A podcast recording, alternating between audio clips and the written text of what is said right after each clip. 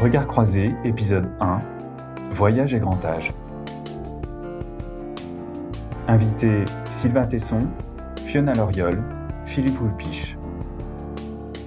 Un podcast des petits frères des pauvres, présenté par Fabienne Defosse. Réalisation Fanny Berriot. Musique Mathias Lévy. Montage Étienne Gracianette. Bonsoir à toutes et tous. Euh, bonsoir Fiona, bonsoir Sylvain, bonsoir Philippe. Merci d'être là à nos côtés pour donc parler voyage et grand âge. Alors, Fiona, je vais commencer par vous, Fiona Loriol. Vous avez écrit euh, 101 ans, Mémé par en vadrouille. Euh, vous êtes une grande voyageuse parce que depuis toujours, vous avez euh, pris la route et depuis, euh, vous avez visité une quarantaine de pays en Europe, en Asie, en Afrique. Oui, pas assez à mon goût, mais oui. Ça viendra, vous avez encore le temps. Et en 2018, vous avez sorti votre grand-mère qui était en EHPAD Oui. et vous l'avez emmenée faire un road trip. Et ce livre est votre témoignage. Sylvain Tesson, vous êtes euh, géographe de formation, voyageur au long cours. Vous vivez et racontez l'aventure, l'extrême, l'insolite. Vous avez fait le tour du monde à vélo, traversé l'Himalaya et la France à pied. Euh, vous avez parcouru l'Asie centrale à cheval. Vous avez euh, vécu en ermite au bord du lac Baïkal pister la panthère des neiges. Enfin bref, le voyage, vous connaissez. Et puis Philippe, Philippe Wipiche est le coordinateur national des vacances. Philippe est appelé en interne Monsieur Vacances. Enfin bref, il est toujours en vacances, même au travail. Merci à vous trois d'être ici ce soir. Alors, on a choisi donc d'évoquer euh, le voyage et le grand âge. Alors pourquoi cette thématique? Tout simplement parce que le voyage est au cœur de l'action des petits frères des pauvres et aussi bah, parce que on est, euh, c'est en pleine saison, si j'ose dire. Euh, on a effectivement euh, les fenêtres et les portes ouvertes, l'ailleurs qui nous appelle, voilà. Et donc nous allons effectivement voir la problématique du voyage et du grand âge. Alors, quand on parle voyage, quand on pense voyage, on pense nécessairement à Montaigne.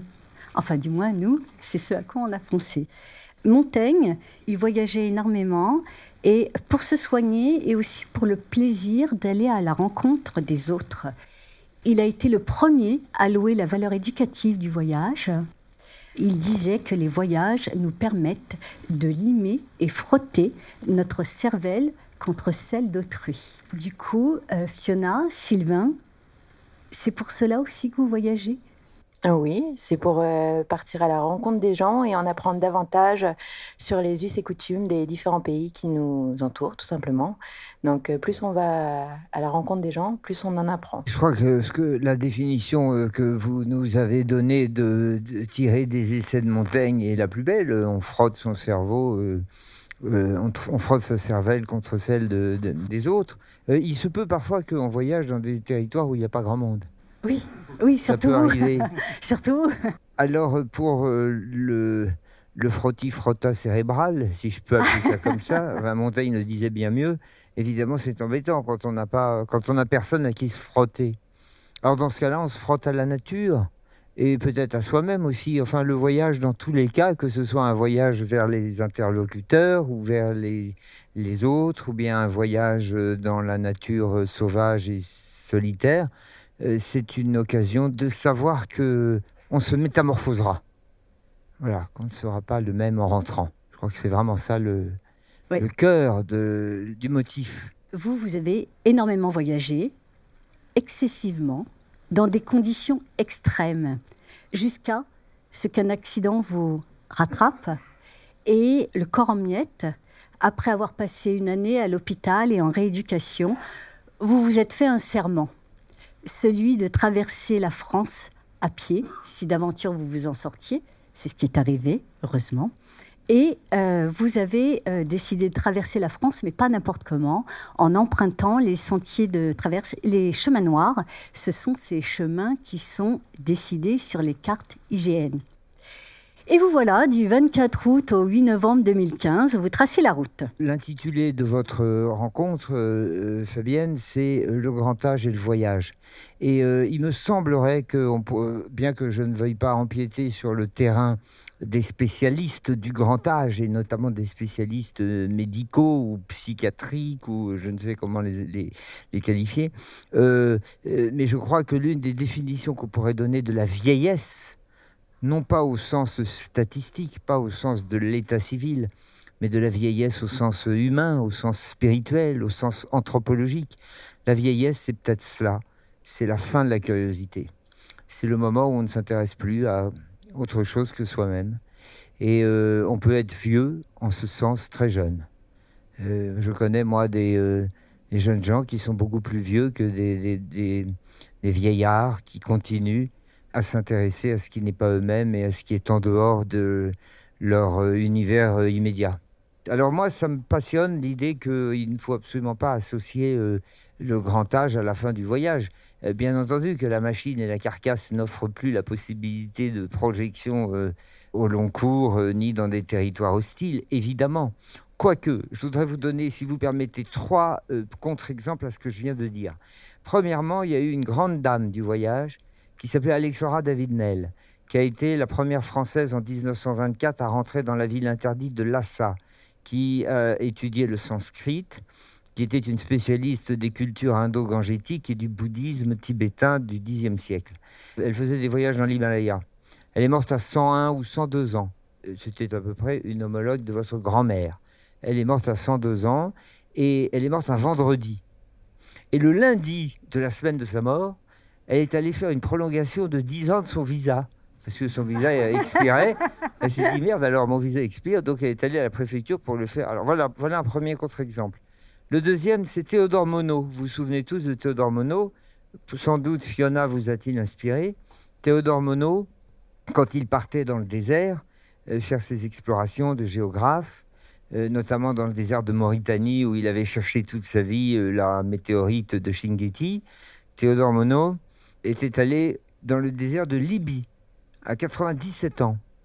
Et alors un journaliste qui l'interrogeait, comme nous faisons actuellement, sur un canapé probablement, le journaliste l'interrogeait et lui disait tout de même, Théodore Monod, vous avez 97 ans, ça doit être fatigant de monter sur un chameau. Et il répond, oui, c'est vrai, j'ai plus mes jambes de 90 ans. C'est merveilleux. C'est la preuve que le, le, moteur intérieur continuait. Et puis citons un dernier exemple. En plus, c'est un poète, c'était un voyageur et c'était un poète. C'était un dramaturge, c'était un grand artiste. Il est mort cette année à l'âge de 103 ans. Il s'appelait René Deobaldia. Il continue à être joué dans les théâtres. D'ailleurs, j'ai cru apercevoir Catherine Schlemmer dans le public, qui est administratrice et qui s'occupe des partenariats du théâtre de poche. Elle a bien connu l'œuvre de, René Deobaldia. René Deobaldia, souvenez-vous, c'était ce poète très fantaisiste qui avait été consul au Panama, qui avait écrit des pièces extraordinaires, qui avait beaucoup voyagé. Et un jour, un de mes camarades euh, alpinistes, qui s'appelle Jean-Christophe Ruffin, qui est romancier, a fait une chute d'escalade. il s'est cassé le sacrum, ce qui est très embêtant parce qu'il n'y a, plus, a plus de position confortable, quoi, ni debout, ni assis, ni couché. Il était à l'hôpital et René de Obaldia, qui venait de fêter ses 100 ans, euh, est venu le voir à l'hôpital et euh, pour le visiter quoi. Et lui, il lui a tenu la main comme ça, il lui a dit je te donne toute ma force. Et là Ruffin a dit quand un centenaire arrive et vous dit je vous donne toute ma force, on est quand même très très inquiet pour soi-même. Mais ça prouve, ça prouve quand même qu'il ne faut et c'est pour ça que c'est merveilleux d'avoir intitulé votre conversation Le grand âge et le voyage, c'est qu'il faut évidemment jamais faire de corrélation entre son âge civil, son âge d'état civil et sa soif de curiosité et d'aventure. Il n'y a pas de rapport proportionnel entre le nombre des années et l'envie d'aller voir un peu plus loin.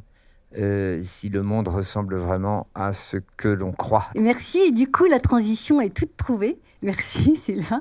Du coup, pour parler, euh, euh, Fiona, je voudrais effectivement que vous nous parliez du voyage que vous avez fait, enfin des voyages précisément, cinq, avec votre grand-mère. Euh, en fait, votre grand-mère, je le disais tout à l'heure, se trouvait en EHPAD. Donc, vous décidez de la sortir de, de l'établissement, de vous en occuper pleinement. Et alors, petite anecdote, vous voyez le médecin traitant, parce que votre grand-mère avait un traitement assez conséquent, Et ce médecin, avec beaucoup de diplomatie et de subtilité, c'est de l'ironie, hein.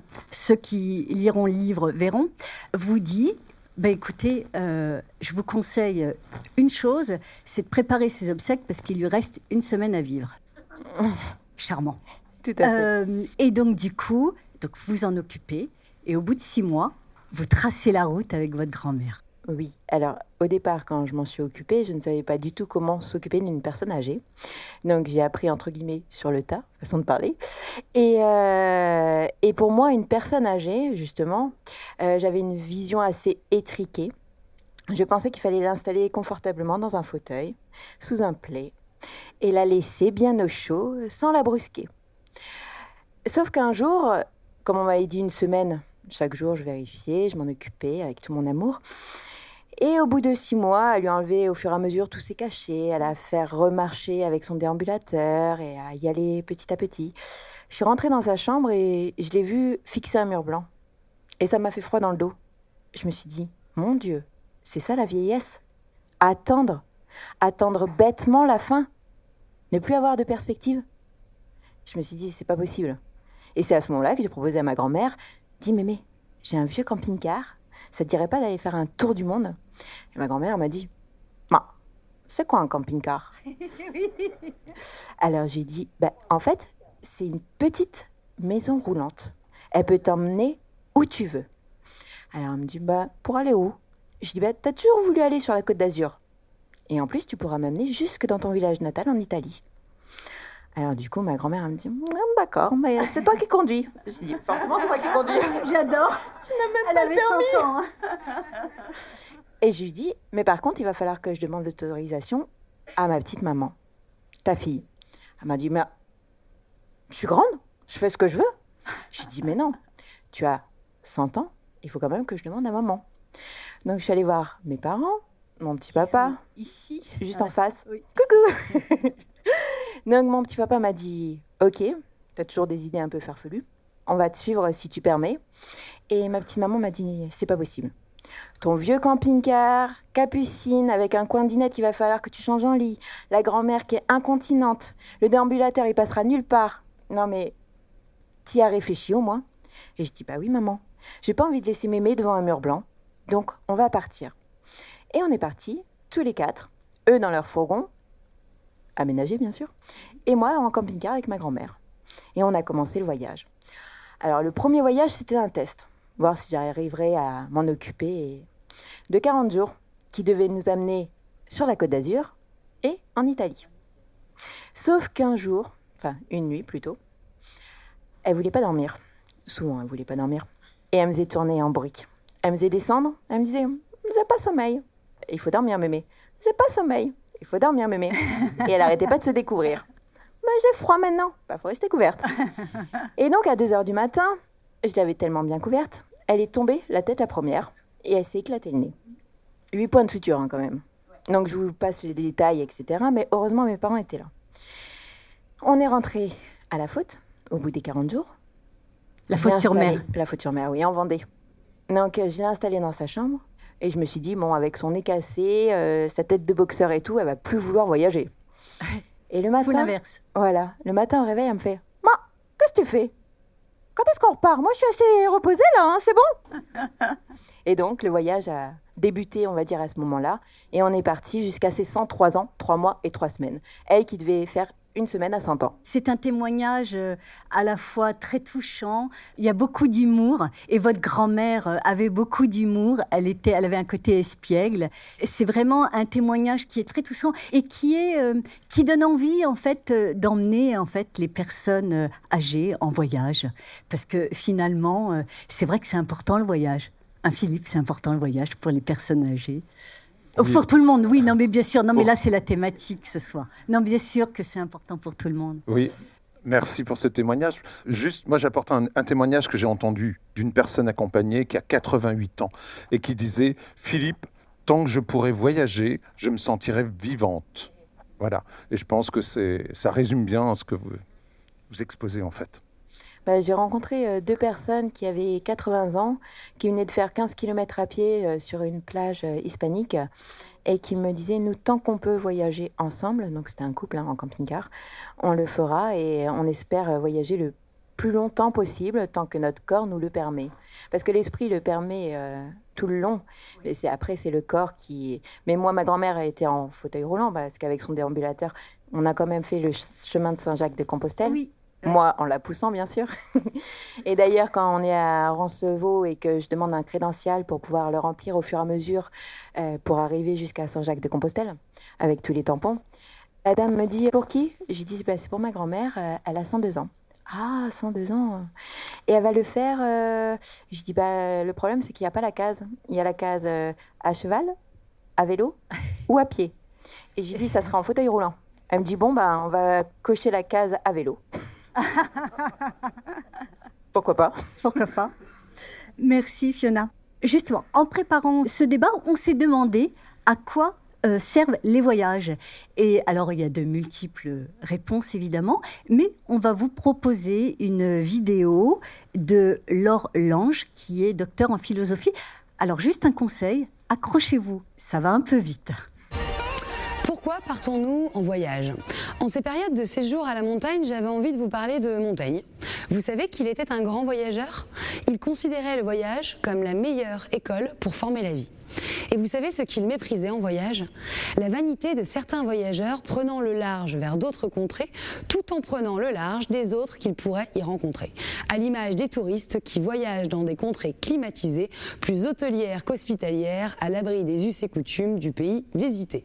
Un séjour où la conquête qui fait recette est moins celle d'être dépaysé par la diversité, ce que Montaigne justement cherchait, que celle de se dépayser de nos destinées quotidiennes, d'y ajouter du piment comme on dit, d'explorer, de se distraire aussi, car le voyage colore les vies endolories, il divertit au sens pascalien, il nous détourne des réalités déplaisantes, nous offre d'autres cadeaux et chaos à observer du coin de l'œil dans certains coins du monde mis au coin et en scène pour nous distraire.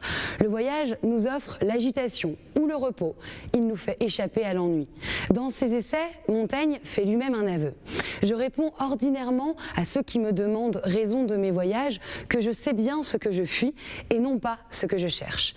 Car partir en voyage présuppose aussi combien il est périlleux de parvenir à trouver un lieu où poser ses valises, sans justement se cacher de notre propre vacuité sous les traits de la vanité.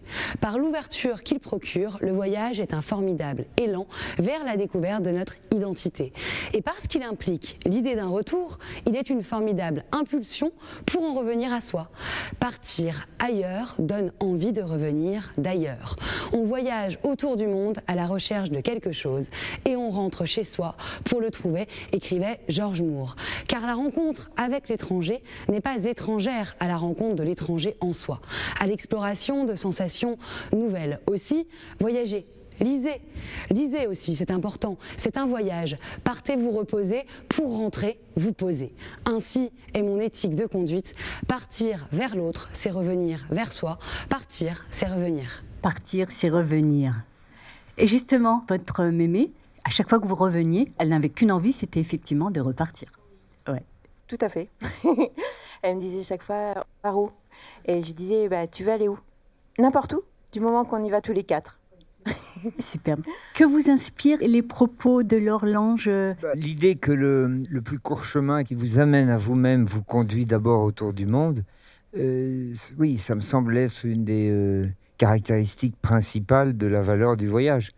Euh, c'est-à-dire au moment, à partir du moment où on décide qu'on essaye de se chercher, de se comprendre, de procéder à une espèce de définition de soi-même et d'essayer de comprendre la raison de son existence sur la Terre, euh, il faut évidemment se frotter à autre chose que soi-même, parce que si on, opère une exploration de soi-même en restant cantonné à soi-même, euh, il y a une stérilité profonde de la démarche.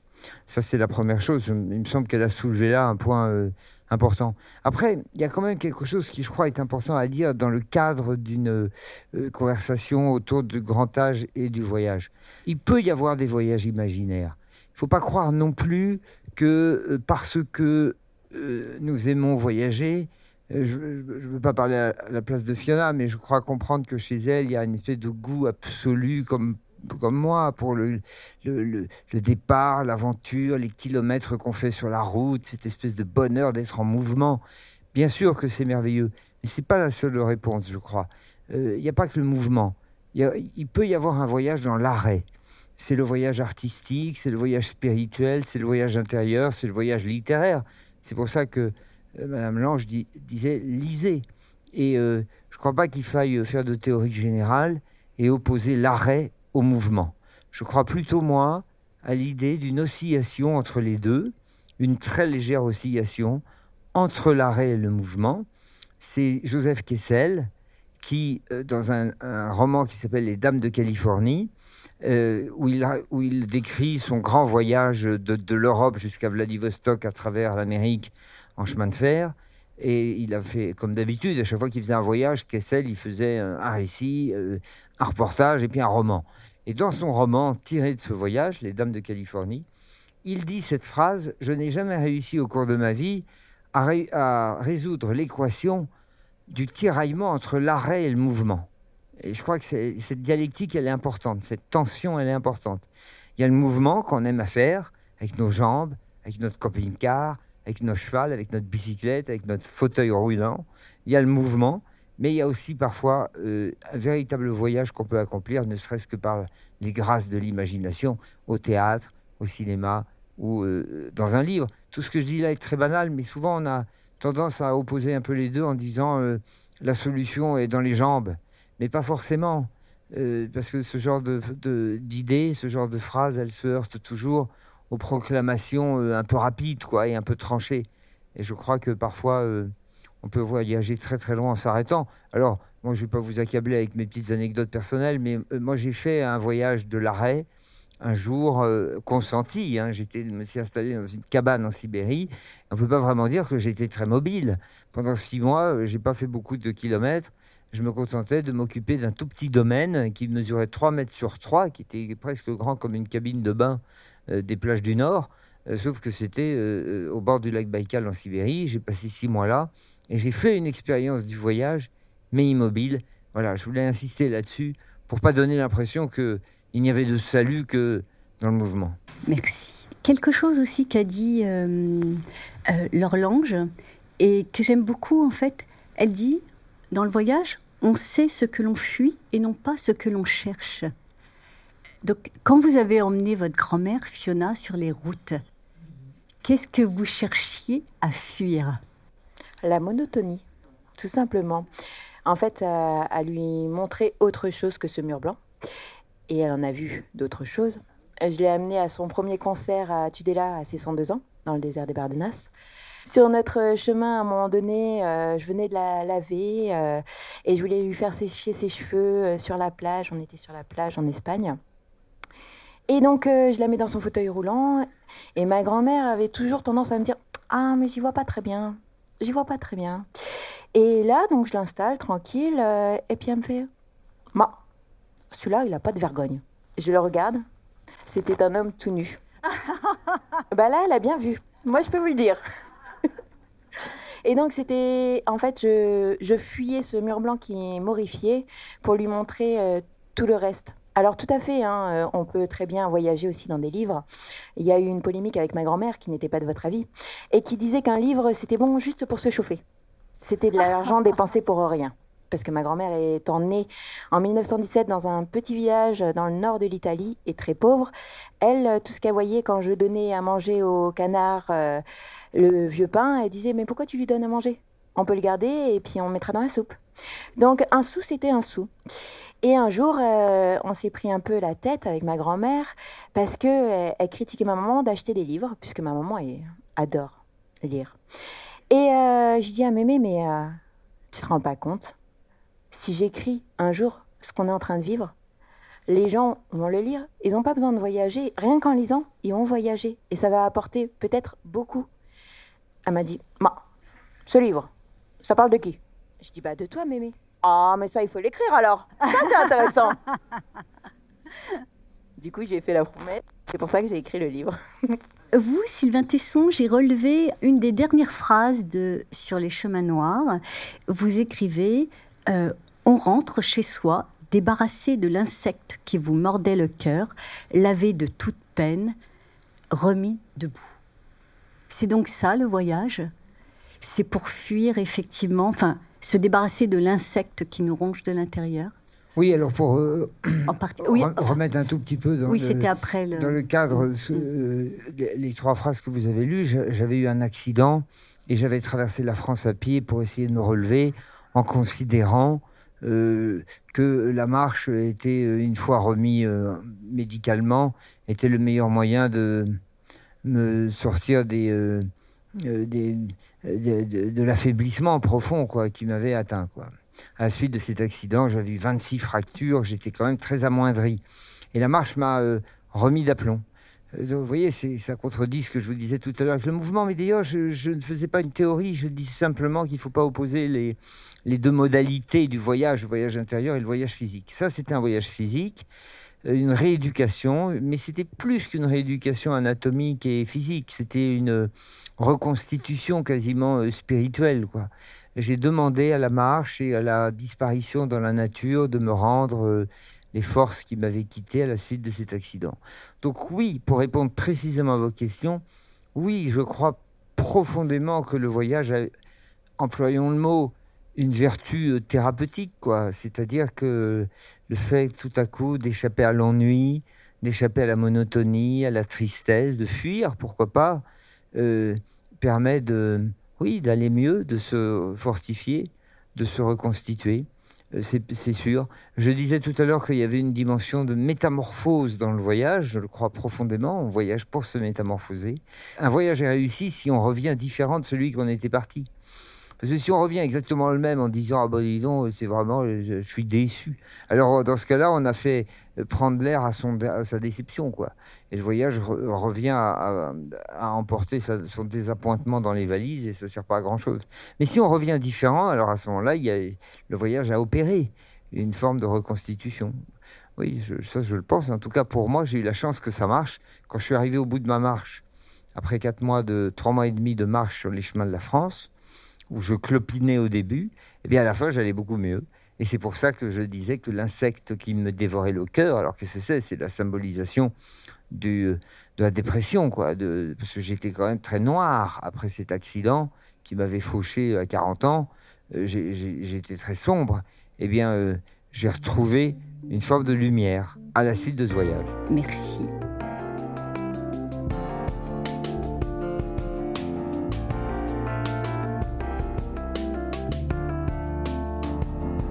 Philippe, toi qui es en charge justement de l'organisation des vacances, des voyages auprès euh, du grand âge, tu peux nous parler en fait de ton expérience, de ton vécu, ce que vivent effectivement les personnes qui partent? D'abord, quels sont les freins au départ, parce qu'il y en a, et puis euh, ce que ça justement ce que ça leur apporte? Alors les vacances et les voyages déjà c'est pour toutes ces personnes c'est rompre un quotidien et euh, je pense que c'est valable pour euh, chacun d'entre nous, c'est rompre ce quotidien, euh, sortir de l'arrêt pour aller dans, dans, le mouvement. Et pour ça, on a trois domaines, trois espaces dans lequel on intervient, celui du réel, où on permet aux personnes de partir en séjour de vacances. Bien sûr, ça ne part pas comme ça. Quand on est à l'arrêt, on ne se met pas. Et surtout quand c'est depuis très longtemps. Hein, euh, comme tu disais, Fiona, il a fallu quand même le temps euh, pour pouvoir aller partir et puis décider ta grand-mère. nous, c'est pareil. Il y, a, un temps, il y a un parcours pour pouvoir redécouvrir l'intérieur. on découvre l'extérieur, le bas de chez soi, on, une, une une petite sortie à la journée, et puis après on passe le cap de dormir une fois à l'extérieur, et puis après on, va un peu plus loin. Mais euh, ça se fait pas comme ça du jour au lendemain, on, ne se décide pas, il y a, quand même des freins. Et puis, euh, bien sûr, donc dans le domaine du réel, il y a des freins euh, qui sont réels pour les personnes et qu'on accompagne, c'est les freins financiers. Ça, c'est sûr. Quand le minimum vieillesse est en dessous du seuil de pauvreté, ben, peut-être on peut s'interroger que ça devient un peu plus difficile pour voyager.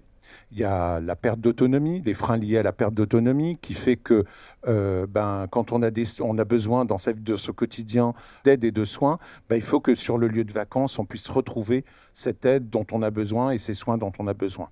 Voilà, donc ça, c'est les, deuxièmes, les, les, deux premiers. Et puis, on a un autre qui est euh, psychosociologique, je dirais, c'est le fait d'être seul partir seul. Tout le monde n'est pas aventurier. Tout le monde n'a pas cette nature aventurière à pouvoir euh, partir comme ça euh, du jour au lendemain sans savoir où. Il y a une préparation et puis les personnes, ben, elles ont besoin souvent d'un soutien pour pouvoir partir et on apporte ce soutien-là. Merci Philippe. Justement, pour rebondir, euh, Fiona, vous, dans votre euh, livre, vous abordez la question financière et euh, vous indiquez effectivement que vous aviez 1000 euros par mois, dont 550 pour la casa roulante, comme elle appelait votre, votre grand-mère.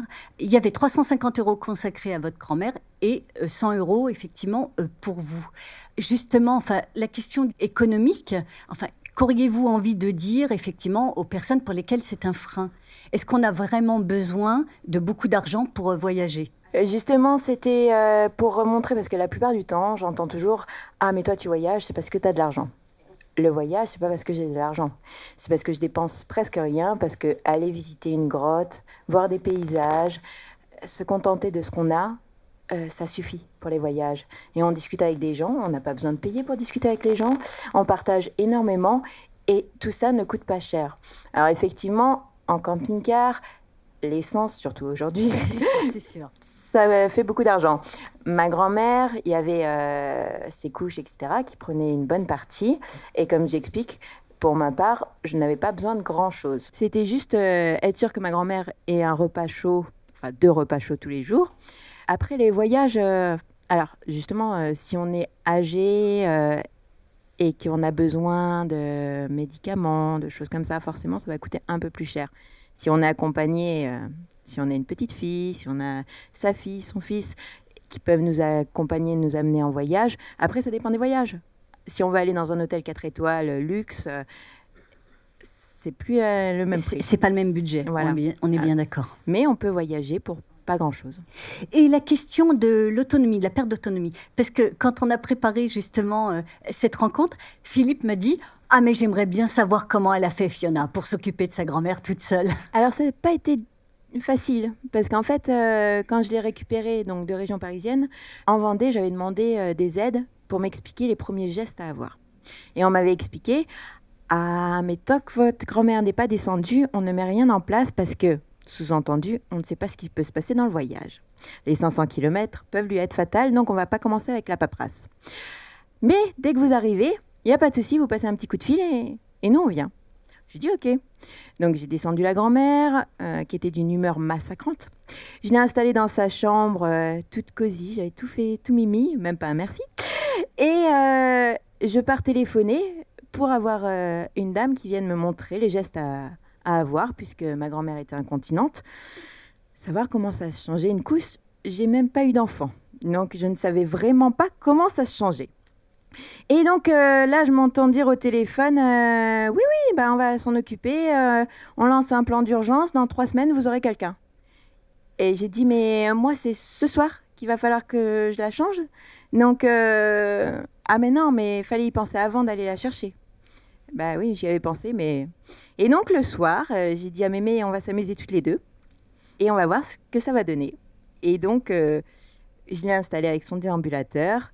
J'ai regardé, il y avait des scratchs. Je me suis dit, ça doit se déscratcher. Et après, il a fallu lui mettre la nouvelle. Alors, je vais tout installer, etc., tout nettoyer.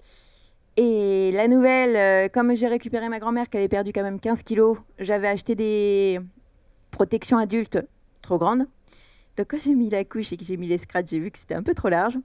J'avais que du scotch. Hop, on a tout scotché.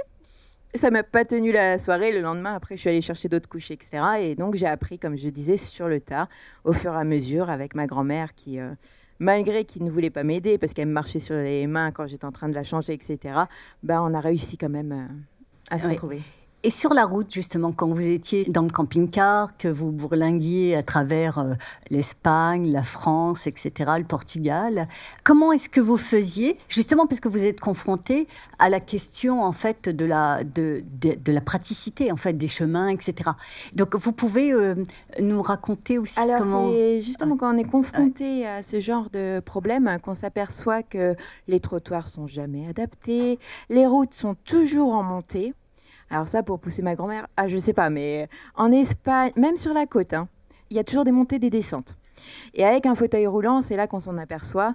Et c'est vrai que avec la grand-mère, heureusement, j'avais mon petit papa qui m'aidait, assez costaud, et euh, ma petite maman aussi qui euh, pouvait pousser ma grand-mère.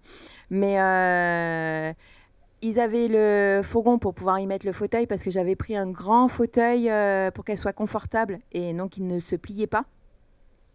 Et euh, sinon, dans le camping-car, ben, on fait comme on peut. Hein. J'avais installé une petite piscine pour pouvoir la laver. Avec sa chaise, elle s'asseyait dessus et de l'eau sur la tête, je la lavais et tout. Donc, euh, quand on a envie, on arrive toujours à ses fins. Enfin, c'est ce que je pense. Tu vois, voilà, tu as la réponse à la douche. Il y a de la place chez nous pour être bénévole. Je pense que tu as toutes les qualités et je pense qu'il y en a pas mal qui vont te faire des propositions en sortant. Et alors justement, le troisième frein qu'évoquait euh, Philippe, c'est le frein psychologique. Euh, Sylvain Fiona, qu'auriez-vous envie de dire aux personnes qui ont envie de voyager et qui n'arrivent pas à dépasser leur frein psychologique? Je convoquerai encore la figure d'Alexandra David-Nel. Il y avait une phrase superbe dans le début de son journal euh, d'une Parisienne à Lassa, où elle dit ⁇ Une fois en chemin, tout se simplifie. Je pense que la question du frein psychologique, de l'anxiété, appelons ça comme ça, de l'angoisse, il se résorbe beaucoup au premier kilomètre. J'aimerais bien que Fiona d'ailleurs nous raconte ce qu'a été le premier jour, parce qu'il y a cette espèce d'amoncellement de cauchemars, d'angoisse, d'incertitude, et on s'aperçoit qu'en fait, euh, une fois que le premier pas est fait, ce qui est le plus difficile, finalement, les choses s'aplanissent. C'est le mot de Alexandra David-Nel qui est merveilleux. Quoi. Une fois en chemin, tout se simplifie. Je crois que c'est ça qu'il faut travailler. C'est euh, la mise en mouvement. Euh, vraiment le, premier pas, le premier tour de roue, le premier kilomètre. Et après, euh, c'est ça le gros du voyage. Une fois qu'on a réussi à partir, le col est passé. Quoi. Mais quelle difficulté pour initier le mouvement. moi, pour moi, c'est ça le barrage psychologique. Après, bien entendu, il y a des péripéties, il y a les aventures, il y a l'imprévu, il peut y avoir toutes sortes de panoplies de, de l'angoisse et des contretemps, mais euh, ils n'ont rien de commun avec euh, cette nécessité de venir à bout des premières euh, portes. Quoi. Il faut pousser la porte. Et après, alors là, le voyage est quasiment enclenché. Oui, il faut pas avoir peur de se lancer, en fait, tout simplement. Moi, ma grand-mère a l'avantage, c'est que comme j'étais là, je lui ai donné la main et je l'ai amenée avec moi, je l'ai accompagnée. Donc, elle n'a pas eu besoin de se lancer. D'ailleurs, ma grand-mère, au départ, hein, c'était pas une grande voyageuse. Elle n'a jamais voyagé. Elle était italienne. Elle a émigré en France, en région parisienne, à Montreuil, sous bois à l'époque. Maintenant, il n'y a plus de bois. Et après, elle est restée là. Elle a plus voyagé. Et c'est quand je l'ai récupérée à ses 100 ans et que je l'ai emmenée et le premier jour, d'ailleurs, on est parti vers euh, Lourdes. Donc on est parti de la faute pour aller à Lourdes. Au bout d'une heure. On est bientôt arrivé? C'était ça, au départ. Parce qu'elle était impatiente d'arriver et elle voulait absolument aller vite, vite. Mais elle m'a appris, justement, à ralentir la cadence. Parce que moi, quand je voyageais à l'époque, des fois, ça m'arrivait de conduire 35 heures sans m'arrêter pour aller directement jusqu'à Agadir, euh, de la faute à Agadir. Donc à part m'arrêter pour prendre le bateau une heure, je dormais un peu et je reprenais la route. Avec ma grand-mère, c'était pas possible. Donc on faisait du 20 km jour en camping-car. C'était vraiment une autre cadence. Et ça m'a appris à ralentir. Donc quand vous dites les voyages, et euh, je veux aussi dire que les voyages, les imprévus, je pense que c'est tout ça qui vous montre aussi qui vous êtes à l'intérieur Comment vous réagissez face à un imprévu Tant que vous n'y êtes pas confronté, vous ne pouvez pas savoir qui vous êtes vraiment. Moi, avant de m'occuper de ma grand-mère, on m'aurait posé la question, j'aurais dit, euh, la changer, je ne sais pas faire. Partir avec elle, bah, ah, certainement pas. J'adore bouger, elle adore rester dans son fauteuil, donc euh, c'est même pas la peine. On était euh, complètement euh, différentes. Elle, une femme de 40 ans, célibataire, toujours pas mariée, c'était inconcevable. Il fallait absolument que j'ai un mari parce qu'une femme toute seule ne sait pas quoi faire de ses dix doigts. Et moi, un mari, je vois pas trop à quoi ça sert. Donc forcément, il y avait quelques tensions de ce côté-là. Et d'ailleurs, pendant tout le trajet, elle a essayé de me marier. Ah oui, oui, sur deux ans, je confirme. Tout quand le temps. Lit, quand on lit, c'est récurrent. À chaque fois que vous croisez un homme, alors, elle était drôle. Euh, je crois, euh, Philippe, que tu voulais euh, parler d'autres freins aussi. On a vu le frein économique, le frein psychologique. Non, pas forcément les freins, puisque c'était les... en fait on a c'est les domaines, c'est les domaines déjà.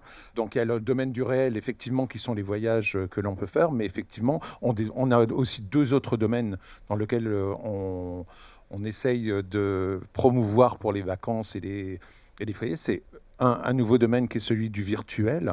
Alors là, le, on, L'idée euh, derrière, c'est de lever ce, frein psychologique. On a filmé récemment, donc euh, dans la région Occitanie, un séjour de vacances euh, qui avait eu lieu à Sète. Et, et l'idée, c'est qu'à partir de ce, voyage filmé en 3D, de pouvoir le passer à des personnes qui, qui, ne sont jamais parties ou qui ont peur de partir pour voir un petit peu. Donc là, c'est un petit peu une expérience qu'on va, qu'on va mener.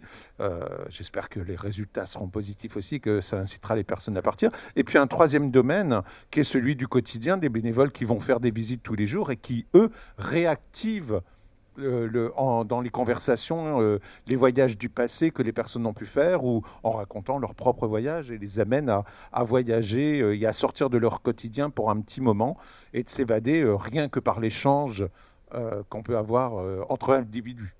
Et Philippe, je crois que tu voulais aussi aborder euh, les Alors, les freins au soutien, parce qu'en fait, les, petits, les petits frères et, les bénévoles sont des activateurs de vacances, sont, sont des facilitateurs, mais effectivement, il y a des freins que moi j'ai pu repérer et qui, euh, euh, qui empêchent effectivement ce soutien qu'on peut apporter à l'autre. Le premier, c'est la, la normalisation. la sécurisation l'excès de réglementation qui nous empêche effectivement qu'il faut tout prévoir, hein, comme s'il fallait tout prévoir, euh, tout ce qui pourrait arriver, euh, euh, que ça soit au niveau de la santé, mais aussi au niveau incendie, au niveau... Enfin, maintenant, les normes, c'est en, permanence, et, ce qui fait que certaines mêmes structures de vacances dans, dans, le, dans, tourisme social n'arrivent économiquement difficilement à tenir, parce que effectivement, c'est des, mises aux normes presque constantes à, mettre en place, et c'est des investissements, et euh, ben pour euh, des entreprises qui, enfin des associations qui accueillent des gens en plus en difficulté, pour pas augmenter les tarifs, euh, ben, c'est difficile à tenir et, et, effectivement il y en a de moins en moins. Et puis le deuxième écueil, c'est celui de la judiciarisation le fait qu'on euh, est en permanence en train de se dire est-ce que je suis responsable? Je suis responsable de quoi? Je suis responsable de tout. Et ce qui fait qu'il y a des craintes qui se mettent, on le voit au niveau, même au niveau des bénévoles, hein, on a beau leur, euh, les responsables de ces jours, on, dit, on dit bien vous êtes responsable de l'organisation, de faire en sorte que les personnes aient les soins sur place, qu'ils aient euh, les aides dont ils ont besoin, mais vous n'êtes pas responsable des personnes. Si la personne, elle veut sortir et qu'elle va se promener et qu'elle se fait renverser, vous n'êtes pas responsable parce qu'elle a été renversée, vous n'avez pas à, vous soucier. Les, personnes sont les personnes. Donc il y, a quand même ces craintes liées au fait qu'on voit hein, cette peur du pénal et euh, d'être pris en faute et qu'on pourrait être, euh, oui, responsable. Et puis euh, le dernier, c'est l'excès de professionnalisation. C'est-à-dire que comme si euh, l'écoute, les soins, on peut en parler, hein, ne pouvaient être euh, réservés ou euh, qu'à des gens qui ont des diplômes en main. Et en fait, bien sûr qu'il en faut, parce qu'il y a besoin, par exemple, sur les séjours de vacances, d'être soignants, de gens qui savent, des gens compétents, qui ont cette connaissance, mais qui, comme tu le disais, peuvent aussi le transmettre à d'autres, à des bénévoles qui acceptent de le faire. Donc cet excès professionnalisation, comme si euh, euh, il n'y avait que les psys qui pouvaient écouter les autres, euh, comme s'il n'y avait que les aides-soignantes ou, ou, les infirmières qui étaient capables de, de mener une petite toilette ou d'aider la personne dans ses gestes du quotidien, alors que tu viens de le montrer, tu le prouves, comme quoi la spontanéité peut aussi avoir lieu. et peut encore se faire. Merci Philippe. Justement, Sylvain, Fiona, qu'est-ce que ça vous inspire, vous? Enfin, vous qui dormez, euh, notamment vous, Sylvain, euh, au pied des arbres, euh, dans la forêt, etc. Vous, au bord de route, qu'est-ce que, justement, ces, ces excès de, enfin, qu'on peut rencontrer vous inspirent, justement? Qu'auriez-vous envie de dire à nos professionnels et à nos bénévoles qui ont peur? Moi, je crois que c'est un sujet crucial qui déborde du champ du voyage. Je crois que la liberté de détail, de détail, c'est-à-dire la liberté de nos faits et gestes, qui fait le charme de la vie, la liberté des petites choses, a profondément reculé depuis quelques décennies. Profondément. Nous avons une liberté d'expression, nous avons des libertés métaphysiques, nous pouvons penser à des tas de choses, mais nous avons nos générations en Europe occidentale, dans les démocraties euh, libérales et marchandes, ont vu leur liberté de détail profondément reculer. L'expression de liberté de détail, c'est une expression de Tocqueville dans un, recueil qu'il appelle de la démocratie en Amérique. Et si je le cite, c'est parce que il prévoyait au XIXe siècle qu'on en arriverait là. C'est-à-dire qu'une puissance autoritaire, une puissance administrative, est forcé à un moment de réguler les faits et gestes d'une population qui devient de plus en plus prospère et de plus en plus nombreux et de plus en plus urbaine. C'était une sorte de mouvement qu'il avait vu, qu'il avait prédit. Or là, ça a atteint un degré démentiel. Euh, c'est-à-dire qu'il est quand même vrai que la codification, la bureaucratie, maintenant, enfin bientôt, il y aura une caméra de la préfecture de police dans nos chambres à coucher. quoi. C'est la prochaine étape, si vous voulez. C'est affreux. Je crois que c'est un des grands traits, un des grands phénomènes de la société qui peut nous rendre tristes, ce recul des libertés de détail. Et je crois que le voyage, et c'est ce qu'évoquait Philippe, est encore une patrie de la liberté. C'est-à-dire qu'il y a encore des portes qu'on peut pousser, des interstices qu'on peut trouver, ce que moi j'ai appelé des chemins noirs, qui permettent à un moment d'échapper à cette espèce de bureaucratie délirante qui prétend euh, réguler nos faits et gestes. Je vous donne un exemple. Un jour, je suis allé dans une forêt du Vercors, au sud du Vercors, dans la Drôme provençale, juste après la première quarantaine de, du Covid-19. Donc, quand il y a eu la levée d'écrou générale au mois de mai 2020, souvenez-vous, le 9 mai, nous avons pu recommencer à aller nous promener.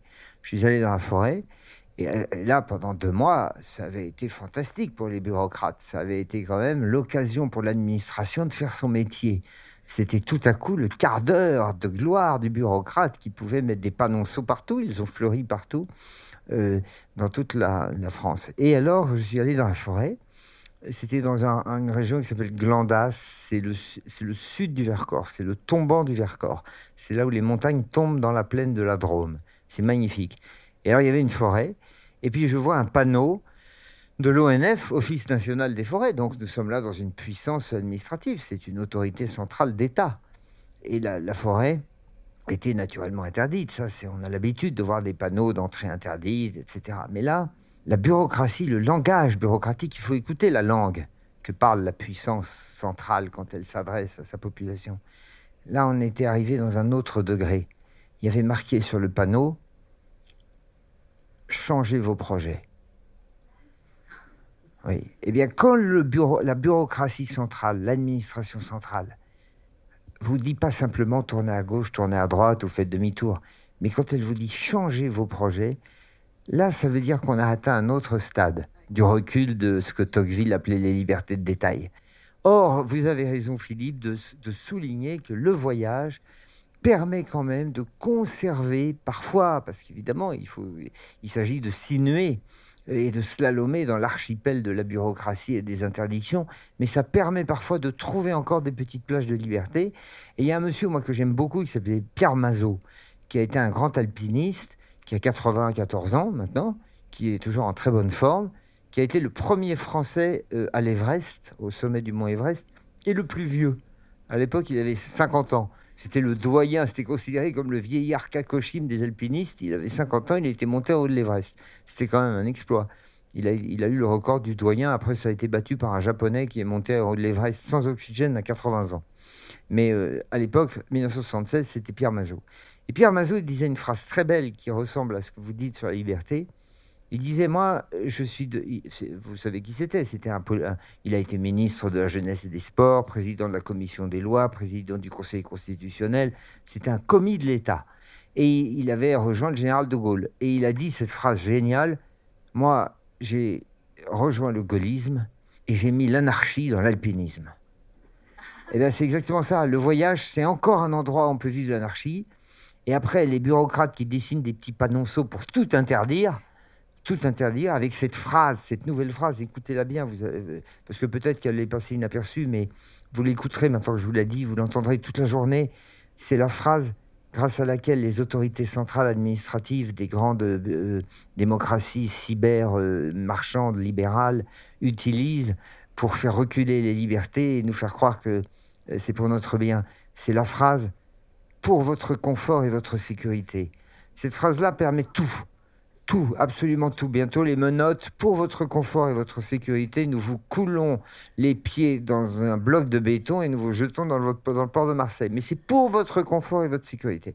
Eh bien, le voyage reste un chemin pour retrouver ça, cette plage de liberté.